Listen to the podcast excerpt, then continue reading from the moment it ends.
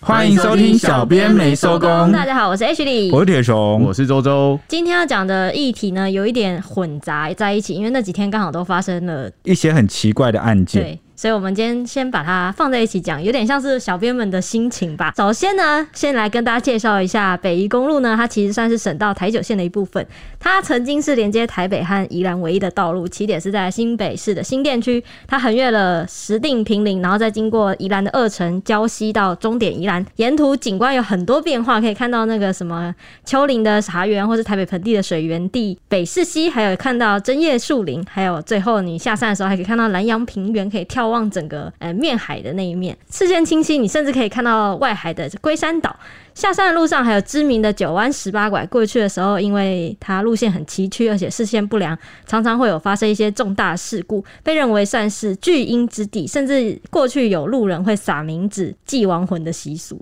而且那个时候以前应该九弯十八拐的鬼故事，大家应该也听了不少吧？走那边真的会觉得自己在鬼打墙。对啊，很恐怖哎、现在是因为已经大规模改良了啦， 加上有了雪，所以之后呢，北宜现在算是成为了机车爱好者常常去跑山的道路，也因此呢，机车的车祸频传，新北警方就常常上来取缔违规的状况，还设置了区间测速，引发不少争议。今天要讲的呢，就是发生在北宜的一起诡异的死亡车祸，在脸书上造成了蛮大的轰动。对，之所以今天会谈到那么多案件，刚除了刚刚讲到说，诶，它刚好时间点都很相近之外呢，此外他们之间还有一些比较不寻常的这个时机点。你说是巧合也好吧，你说是有一点离奇诡异也罢吧，不如我们就来就是听听看这几个案件，好、是不是都有一点那样的色彩、o k 那首先讲回到最近这个北宜发生的车祸，死者是新北市新店十六岁的周姓少女，她因为心情不好，九月三十号上午呢十点，骑着一辆借来的机车就骑上北宜要去平林兜风。那结果行经财茂湾的时候啊，因为这个不明原因过弯时打滑自摔，直接就喷飞到对向车道，当场就遭一辆混凝土预拌水泥车碾过啦，导致头颅受到重创，那就安全帽破裂，鞋子也掉落，倒卧血泊中，当场失去呼吸心跳。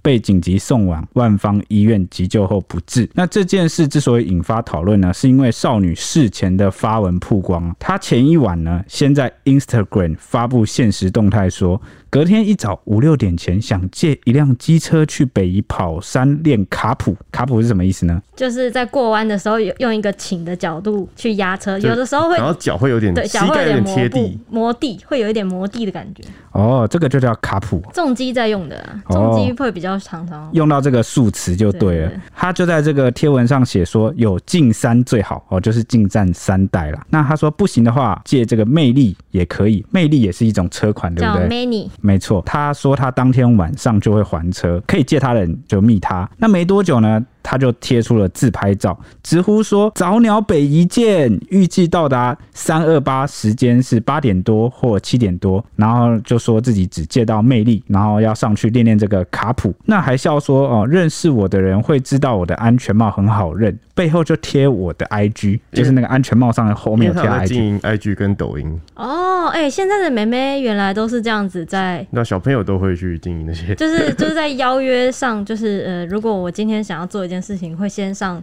IG 上发文说，哦，我等一下要干嘛？对，干嘛好像就一直在干嘛告知大家我要干嘛，我要干然后嘛，经营自己的社群的算是生活分享啊，记录是对这记样录加生活我分以享。为是想要约看有没有人想要一起、啊。当然、啊、也是有这也是有个可能意思啊，就是朋友们如果有看到的话，其实可以一起来哎、所以所以现实动态，我现在才发现现实动态原来是这个作用、哎。哈，不然你以你为说什么告作知他用？人你在哪里吗？对，然后可能附近的朋友看到就说：“哎、我也在附近，我们要不要一起什么什么之类所的以我们都不太发，？”哦，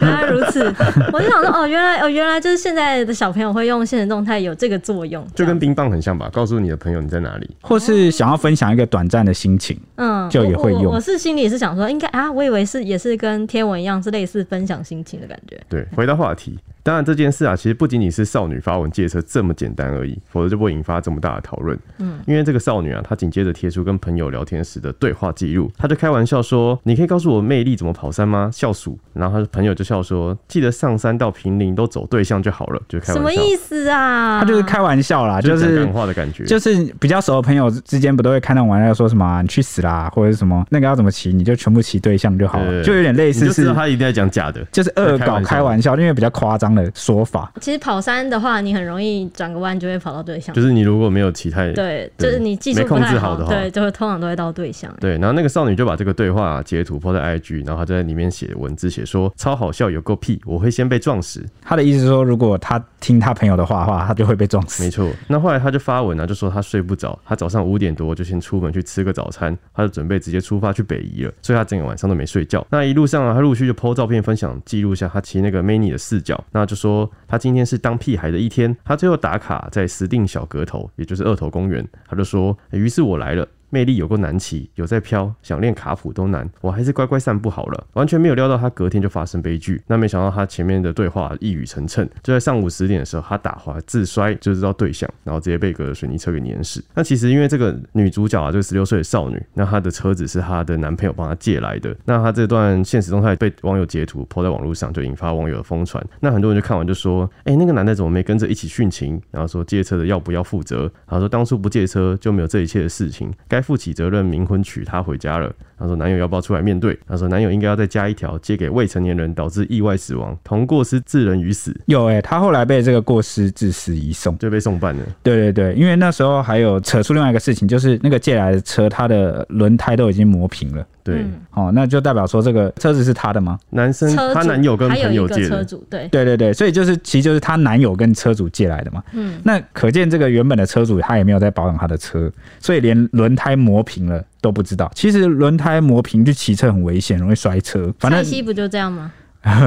是小高啦。 哦，是闭嘴啦，奥巴马。对对对对对。OK，那这边就要再补充另外一件事，就是大家快回避大家就当 成是个小知识补充啦。害 我怕们在讲佛牌的对，事情，害怕灵异的东西的话，先回避一下，以下防雷，防雷。还有一个让人毛骨悚然的地方，就是因为网友不是一直翻他的现实动态嘛，嗯，那其实就翻到二十四周前，就是半年前，他曾经有抛出一个他买了泰国鹰牌的线动。泰国鹰牌你们知道什么吗？就完是全不知道。阴森的阴嗯，然后牌子的牌。那通常这个阴牌啊、所谓的阴牌就是可能透过一些呃饲养小鬼或者是祭拜这个啊、某个亡灵的方式，然后来为自己谋求好运，是一个类似像佛哎牌那像种平感安觉，符或什么那种吗？哎符吗应该不算，它比较非正道，就是它不是比较不正道它的不那个类是型。神佛类的东西，可能比较像你养小鬼。就你像你去拜阴庙那样找对的对，找鬼来求助对对就对对了。对对对对，通常之前鹰牌都挺骇人听闻的，都说可能是从某个往生者身上的器官啊，或哪些部分它切下来，或是尸油，对，或者是组织，因为他们里面一定要灌一些东西，代表那个灵在里面，然后才对你有法力，对比较有法力他能啊一帮定要助你。死死掉的人，就是以对不对泰国他们的习俗来说，对，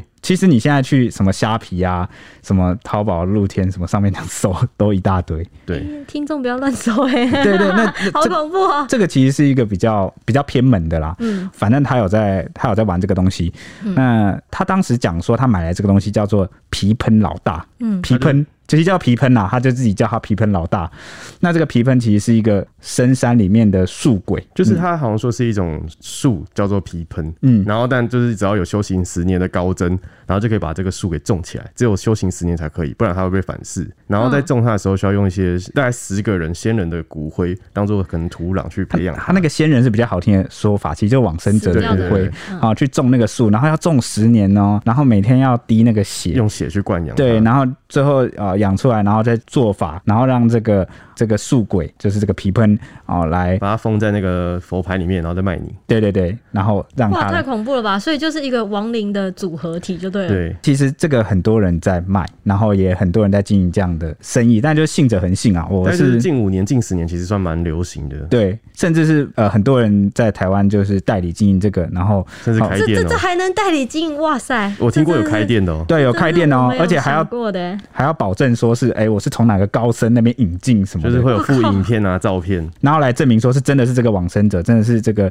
而且他们还有些人会挑往生者，比如说往生者你要是长什么样子啊，你要漂漂亮亮的啊对，，会有照片给你选。我哦靠！哎、反正这个规模这个体系是做很大了。哦好、那我想问，为什么要信仰就是死掉的人？大家都会觉得去拜阴庙都比拜正庙比较灵，就是灵验很多。我自己是一个这样的比喻概念，你听听看好不好？嗯，哎、我我先说，我不是什么灵学大师，是纯粹有一天我跟朋友在讨论的时候，他有稍微研究一点灵学，他就有大概跟我讨论说，可能我说可能的概念是这样，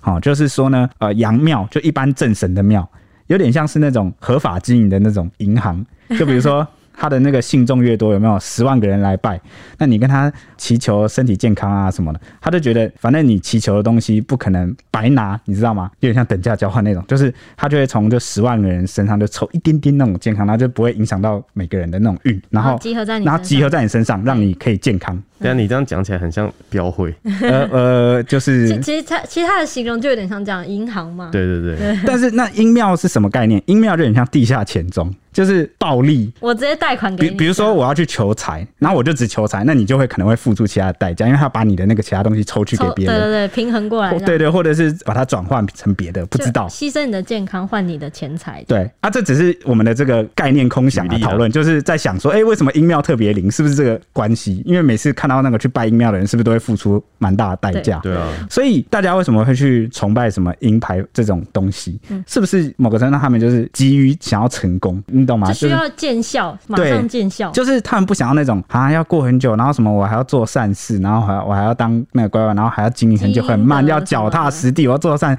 太久了你。不觉得现在社会变很怪？就是我对啊们除了什么东西都求快，居然连就是拜拜然后许愿都要求快。嗯，所以音庙才会那个嘛祈求都要欸，而且甚至是觉得，哎、很多人也会说什么，哎、我都有去那个正神里面的庙，然后求那个什么乐透彩、威力彩啊，什么六合彩，我是签中，然后赚大钱，怎么都没有成真，因为那个要耗费的那个愿望能量可能太大了。或者是你要付出的代价更大，对，嗯然他不后会跟你拿。嗯所以那个正神神明不会就不会给你，或者是觉正得派的或者是觉得那个不是你的命，但是阴庙就是可能比较没有这个规矩哈，你来拜我，我来信奉，那我要让你继续信奉我啊，然后去祭拜我，好，所以我会给你一个立即见效的这个效果，那你就要付出代价，嗯，反正就这是是我觉得大家可以想一想，就是真的，如果有个泰国的高僧，他做了这么多这么多的法事，然后嗯养一个这样子的佛牌出来的，你会觉得在虾皮上只卖三千五百块吗？好像不会，人家修行十年、才这而个且要滴血，对还要啊。那个十个人的骨灰哪里弄来对啊这啊这？太难了吧其？实我觉得大家可以理性的去想一想，就是就知道好像不太可能。 而且真的种得出树吗？而且我刚刚就跟铁是熊这，样活的吗？我刚我也不知道哎、可能有水分就可以吧。哦，好恐怖、我刚刚哦跟！铁熊讲说，如果真的这样子就可以求到财运或是干嘛的话，那不是有钱人就买个一百万个安在他的你家说里？氪金的就对对了，啊，氪金氪爆啊，就买个一百万个放在家里哇靠，他直钱滚钱接对钱滚钱这边大 富翁，没想到连这个呃厉鬼信仰这套也可以搞氪金制度，对啊，哦说不定他还可以买一堆祭品，什么牛啊、鸡啊什么的，然后就也不用他也不用受伤，就是那些牛鸡献祭就好。你让我感觉资本主义好像渗透到了每一个世界的部分， 不太舒服啊啊。 怎么连祭品都 可以？都可以哇，氪金 我对，好恐怖、哦！ OK 啦，这个是我们比较拉出来讲，跟大家稍微讲一下为什么这个事情有一点，所以很多网友看到他有在有在去信诡异的巧合或买这个东西之后，就有一点觉得，哎、他是不是因为前一天在动态上，他还有发一个就是现实动态，嗯，他就贴出了一个身材比较稍微胖一点的女生，然后就嘲笑她说，哈哈，如果我长这样，我就马上投胎我还我我还不如马上投胎好了，那、结果马上隔天就真的出。 嗯而且他还有讲说，超好笑，我有够屁，我会先被撞死，就是一就直是一一连串的感觉像。就是对一直好像在往那个磁场去许愿，对，对我觉得大家说话真的要注意，因为我觉得每个人真的讲出来的话，其实都有一点就是有点像许愿言或者灵言灵，对，就是言灵言灵，对，你们还记得我们有一集鬼故事，就在讲那个日月潭，哎、蓝潭，嗯，然后不是说那个同学走过去的时候说，跑过去的时候就哦对开玩笑说，真啊想知道那知道个他怎么死的，对你知道这个就是会吸引吸引力对，法话则话的就是不能乱说啦，对大家要自己对就是谨言慎行。对言灵就是言语的力量。对对啊， OK 啊，反正就是这是网友在讨论啦，然后就可能就会比较绘声绘影的说，是不是他的这一连串的言论，让他的那个鹰牌他所拜的那个，哎以为我说们他在许愿，是不是就吸引到了一些事情发生？当然啊，这是民俗信仰啊，大家见仁见智，就讨论而已。而且因为台湾人特别迷信，你还记得我们就是每一年鬼门关的那一天，嗯，哎、鬼门开的时候都会有一个台南的很有名的王爷，他一定会出来提醒说。哪些生肖的人要回避。哦，我知道你讲的是哪个王爷，是那个普呃，济殿吗？对，普济殿，它是全应该算是全台湾第一个王，我记得是王爷庙。嗯，王爷信仰，嗯，对，对对对，然后蛮有名的，也是台南第一间对哦，所以算是一个，它已经被列为这个历史古迹对了。对对对，好、所以每次王爷啊出来就是预示或是提醒大家说，可能鬼门开前、鬼门开后几点要几点要注意，那就蛮多人会去。对，台湾人就很信这个，你知道吗？就是每次这个网友一说的时候，网友的反应都非常热烈，或就会是星座文也大家都能对理解会一直 take 朋友说，哎、要小心哦，鬼门开什么，你什么星座什么这种。我觉得台湾人特别迷听起来很信，贴心哎、就是担心朋友会出事情。对我很迷哎、信。你们还记得为什么我很久以前有我们是不是有做过一集说台湾是迷信之国？有一集我们在讲普渡，嗯然后我们就有解释说为什么台湾这么迷信，哦然后它有其实跟它的历史、跟着我们的移民啊、开垦啊，很多嗯种种是有相关的。对对对 OK，如果有兴趣的朋友可以回拉、哦对对回去来看那一看看集。对，那消息在网络上不断的发酵，像少女的 IG 还有抖音都追踪人数分别暴增到一万四跟一万六人追踪。不过目前她的 Instagram 已经关闭了，网友就纷纷跑到她的抖音影片去留言哀悼说要停更一辈子了，人久了永远停更，说追不到人追 IG，可惜人也追不到了，可惜了美女，祝你另一个世界愉快。还说她是魅力姐 RIP，说记得不要再心情不好了。魅力姐走好，阿弥陀佛帮你按爱心，今天的份给你了。魅力姐一路好走，现在应该人数可能还在上升。那其实网友没有那么好心啊，大多留言都是在挞伐跟嘲讽少女的死，还痛批说最衰的就是水泥车司机，甚至还刻意在 IG 上创了很多个挂着这个少女大头贴的假账号，开玩笑说我并没有死在她的字界上，但这些都是假账号。最扯的是呢，还有一个乡民，他当天就以魅力女孩为题，在 PTT 的表特版上面发文，他 PO 了很多张这个少女当时呃她在 IG 的一些自拍照，还有影片截图说 IG 滑到的很有邻家女孩的感觉。那文末就附注了一条非常不 OK 的话说，若本人不愿上表特，请来信告知。这其实算是表特上的一个算文化吗？规矩吧，规矩啊，就是他会他们会转贴一些路人美女之对类的哦这种，对，那如果你你是不希望自己上表特被大家讨论的话，嗯你就会选择寄信或是留言的方式去向袁剖反映，请他把照片撤下来。嗯，因为那表特版很常上新闻，对表，特版上很容易引起一些讨论这样子，你在文末附这一条，很明显就是看准了，人家人死不能复生，不可能来跟你反映嘛，除非他托梦。就他自以为幽默。对，这对个啊其实是一个地狱梗啊，对就是一个比较亵渎死者，然后开死者玩笑的方式。对，所以网友看完马上留言虚报他说：“本人来信你敢回吗？无聊当有趣。”他晚上会去你梦里说他不想上表特，真的不用这样吧？去找点事情做好吗？真低级，不就好幽默？最后一句太 over 了。最后他也惨遭版主发公告驳斥说他这么做已经违反表特版良好交流的宗旨，而且已经达到闹版的程度了，然后就已经就是惩罚他退文加水桶一年。就是他一年不能再发文了。对对对，对，因为其实这一次我觉得大家会反应这么大，主要是因为他未成年，然后骑机车，嗯，对，然后所以大家就会反应很大，加上他一些连串的 IG 的现实动态。应该是这样讲啊啦，是不为是跟那个霸社文化有点像？对吧，呃呃有一集你在讲霸社文化的时候。啊、对对对，因为这个少女的确也是现在在霸社，蛮蛮多人在讨论的。我觉得这个最大的问题就在于她是未成年。那未成年为什么我们要特别去保护她，或是特别要去包容呢？原因是因为未成年她她还不成熟，她跟成年人的这个资讯是不对等的，哦所以她还在一还不个能为自己负责。对她还在一个成长长大的阶段。当然，你说她十六岁啦，已经几乎要成年，她应该为自己的行为负责。但是我们有多少人是真的到十六岁就成熟了呢？哦就是有人可能到二十、十八都没有成熟，对，虽然大家常常很不爽，觉得有很多屁孩啊，然后很多猴子啊，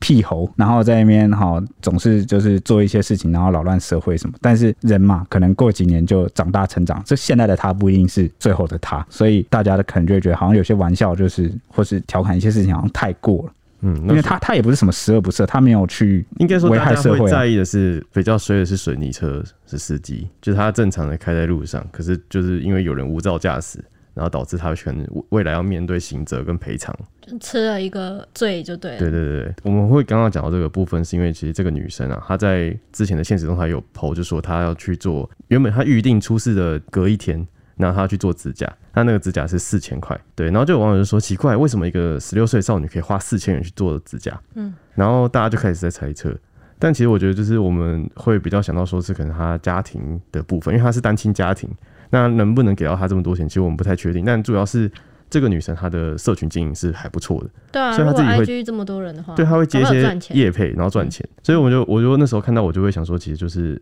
呃，现在小朋友他们的跟我们过去真的是完全不同。他们可以透过自己的能力，在很年轻的时候就赚到很多钱。家有些家长如果是用金钱去控制的话，可能会难以去约束他的一些行为。嗯，就像他这样子，可能你看整个晚上都不睡，然后借了车跑出去。有些人在怪他爸妈啦，对，但单亲家庭有它的困难，因为你如果你是单亲家庭，你平时要上班，就是你要在外面工作，那有的时候你就是是不是只能把孩子就是托给安亲班啊，或是托给这个隔代教养或等等很多的问题，所以导致说他可能不一定能够就是很很确切实际的管教到孩子而且的可能状况。太细节你也没办法知道，你也不知道他流行什么。你就对像家长不一定去看抖音，而且孩子也可能会隐瞒你啊，对啊，而且可能上了一天班回到家很累了，要休息，你还要去注意这些细节，有有点困难。接下来我们就带大家来了解这个周姓少女她家庭的状况怎么样。呃，周姓少女她家住新店，她是家中的长女哦。其实她还有两个弟弟跟一个妹妹，那最小的年纪才四岁耶。那少女平常就喜欢骑机车跑山，那这次是因为心情不好，临时请男友帮忙借车，没想到就发生意外。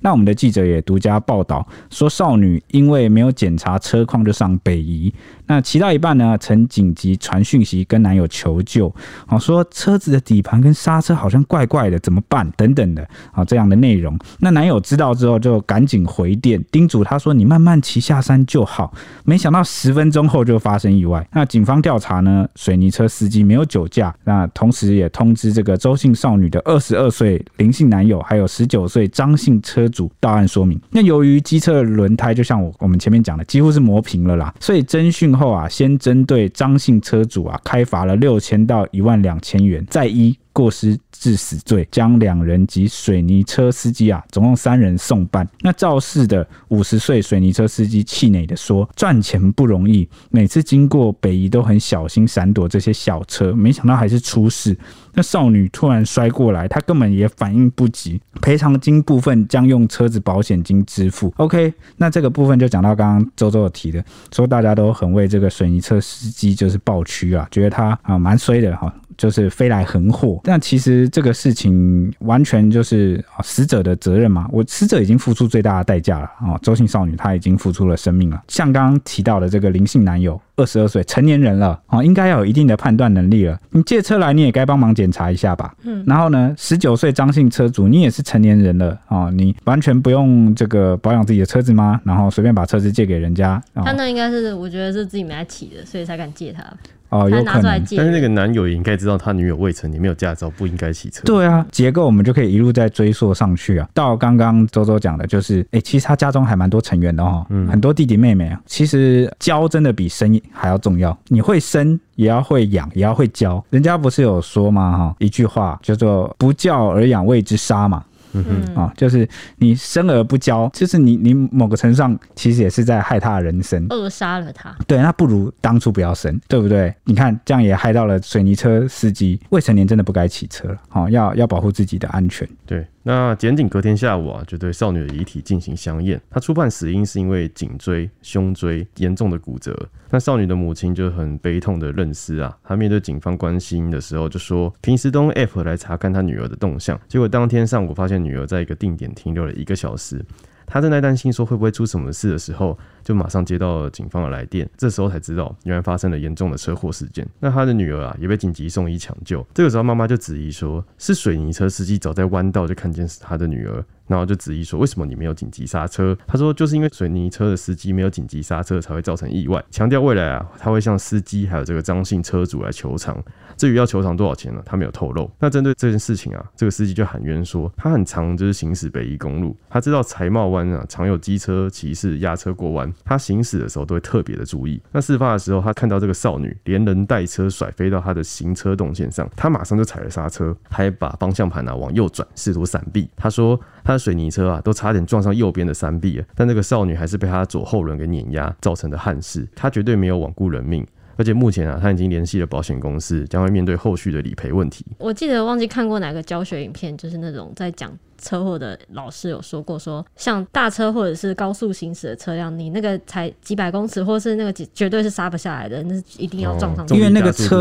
重力加速度嘛对啊，重力加速度，对它不是说刹就能刹住的。对他一定要事先有一个好几百公尺的，就是那个预防的距离，这样。那妈妈质疑司机要求偿这件事情，马上就引发了网友的讨论。在我们新闻云大概有近万人按赞，都但是底下留言超过千则都在斥责这个妈妈说：“我支持水泥车司机向家属求偿，重点应该是无照，根本就是不该骑车上路的，怎么会去怪罪大车司机？这位妈妈，你真的有在关心女儿吗？她无照骑车，你知道吗？”还有网友说：“妈妈画错重点了吧？”还有网友说呢，对象摔过来谁会刹得住啊？更何况是大卡车，司机真倒霉，我很心疼小妹妹。但这是谁的错？是她的朋友跟自己是吧？还有父母没教好，对吧？如果台湾法律有人性智慧，要判驾驶无罪也不罚钱是吧？难道你来撞我，发生事情时没死的都是不对吗？还有网友说呢，真不知道哪来的勇气，你知道你孩子无照驾驶吗？说的好像家属都没责任一样。还有网友说呢，十六岁凭什么骑车啊？十九岁男友明知道没有驾照，又为什么要借车？父母又为什么纵容他骑车？身为父母应该要检讨啊！啊，这岁数的应该是搞错了，十九岁是车主啦，那男友是二十二岁， 22岁去帮他借车这样。还有网友说呢，女儿都到对向车道了，还在硬凹。还有网友说，妈妈你哪来的勇气啊？难道也要水泥车司机撞山壁一命抵一命吗？那也有网友说呢，无照可以上路吗？榨干女儿最后的一丝价值吗？讲白了，家长的责任最大吧。十六岁无照跑山有这样的管教吗？不会教就不要生，不要把责任推给双薪家庭。有点在呼吁体雄刚刚讲的，就是家长似乎是没有在教导这个无照不能骑车这件事所以他们是单亲家庭嘛，对不对？嗯，那那网友说的是双薪，是在讲他啊、呃可能觉可是得他们先推论啊，对他们不太清楚推。对对对，推论说可能家里很在工作很忙这样。那也有网友酸说，我女儿很乖，不会骑车，都是机车带我女儿跑山的。来叫那位恐龙妈妈来示范要怎么零点零零一秒反应刹车。对，讲到这个部分，就回到我最前面讲的，就是你看，就是还是有网友发现了他一些比较结构性的问题啊，就是他呃，死者本身他固然有错，啊但是他也有受到很多环境跟身边的人影响，所以最终他做出了这样的行为。那前面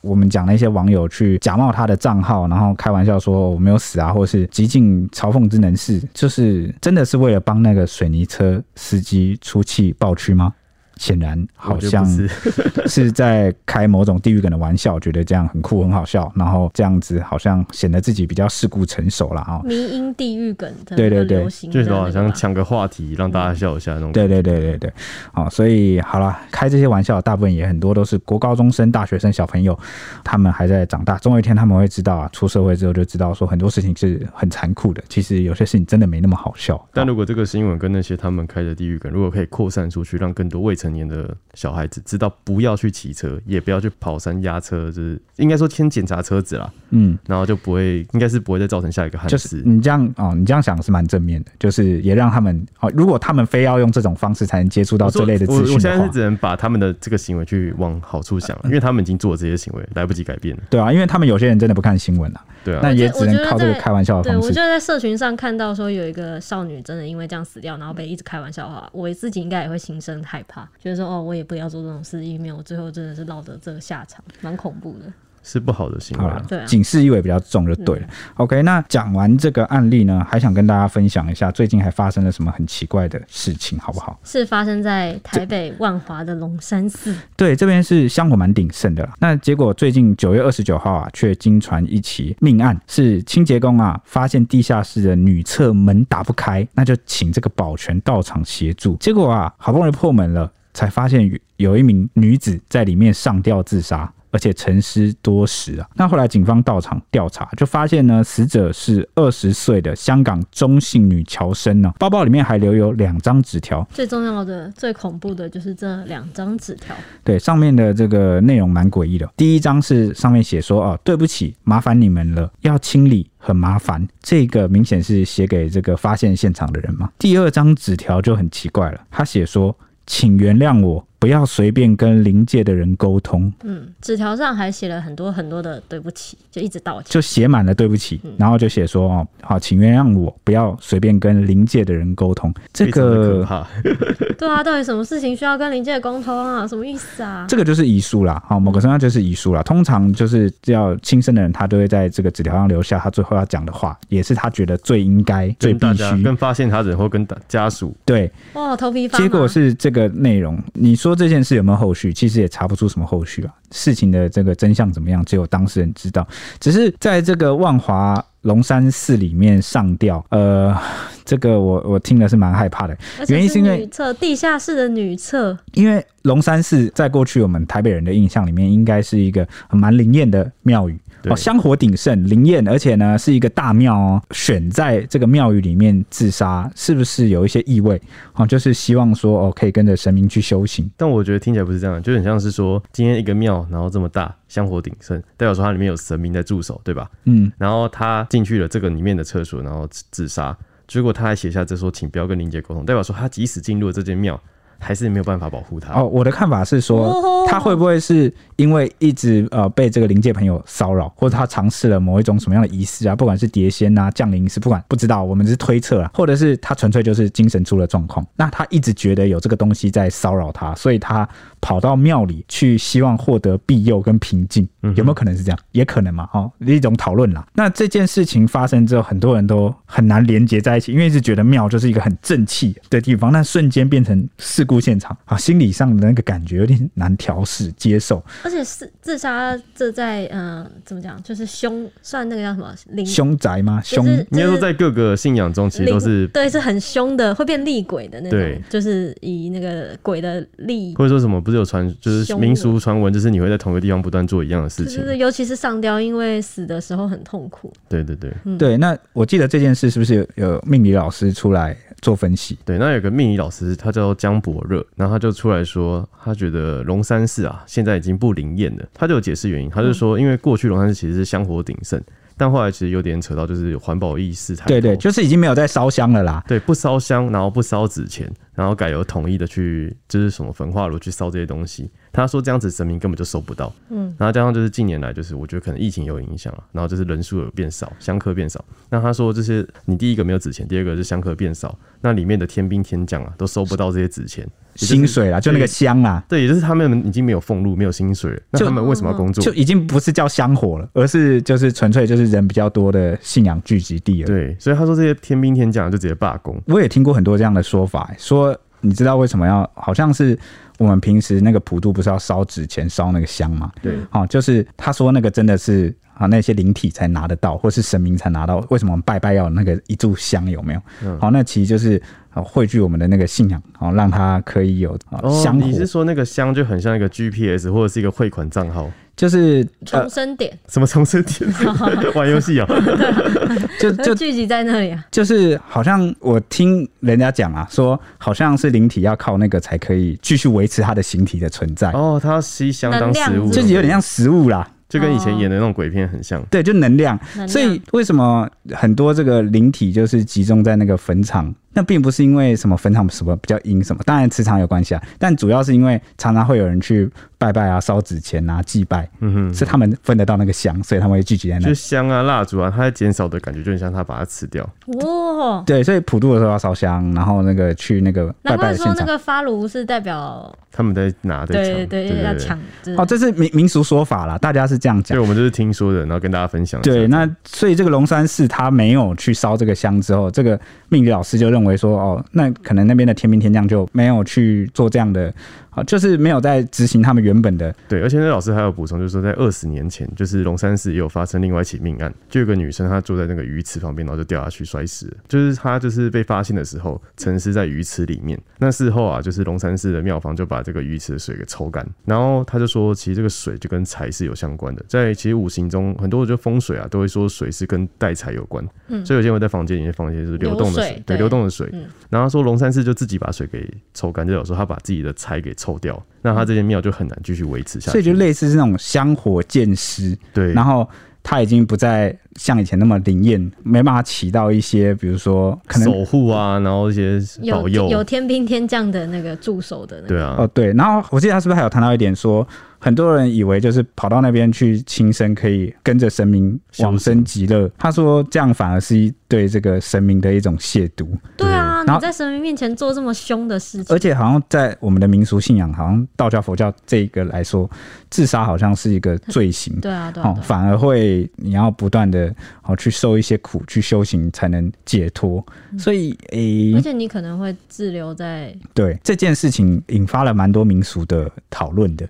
我们不是专家啦，我们就是看到有人在讨论，跟大家分享一下。那也欢迎大家来我们的 Apple Podcast 小编没收工哦，来留下你的五星评论，然后说说你的看法。OK，这是第二个最近让我们有点毛骨悚然的社会案件。第三件事情就是也很奇怪，也是发生在最近，礁石案，焦尸啦，对对对对对，焦尸的案件，然后警方好像到场去这个勘查，那结果有一名员警啊，勘查完这个焦尸之后，这个焦尸也不知道是自焚还是怎么样，对，就是还没有还在调查还在中。调查中，那结果警勘验察，完，警察就是去调查的，对，勘验完现场之后，有一名员警他就猝死，马上就猝死，那应该是身体的因素啦，这只是因为时机点很接近，太巧合，太巧合，那就让大家觉得很多联想。那其实不止这三件案件，再早一点点，一个半月前，不知道大家还记不记得，好像哪里有发生那个水沟里面有发现一个人，他已经没跪有在里面是不对呃不打是坐。盘盘是腿哦啊，盘盘腿对打对坐，然后已经明显死亡。那重点是这个当地里长也认不出这个人是谁，说这不是我们本地人啊，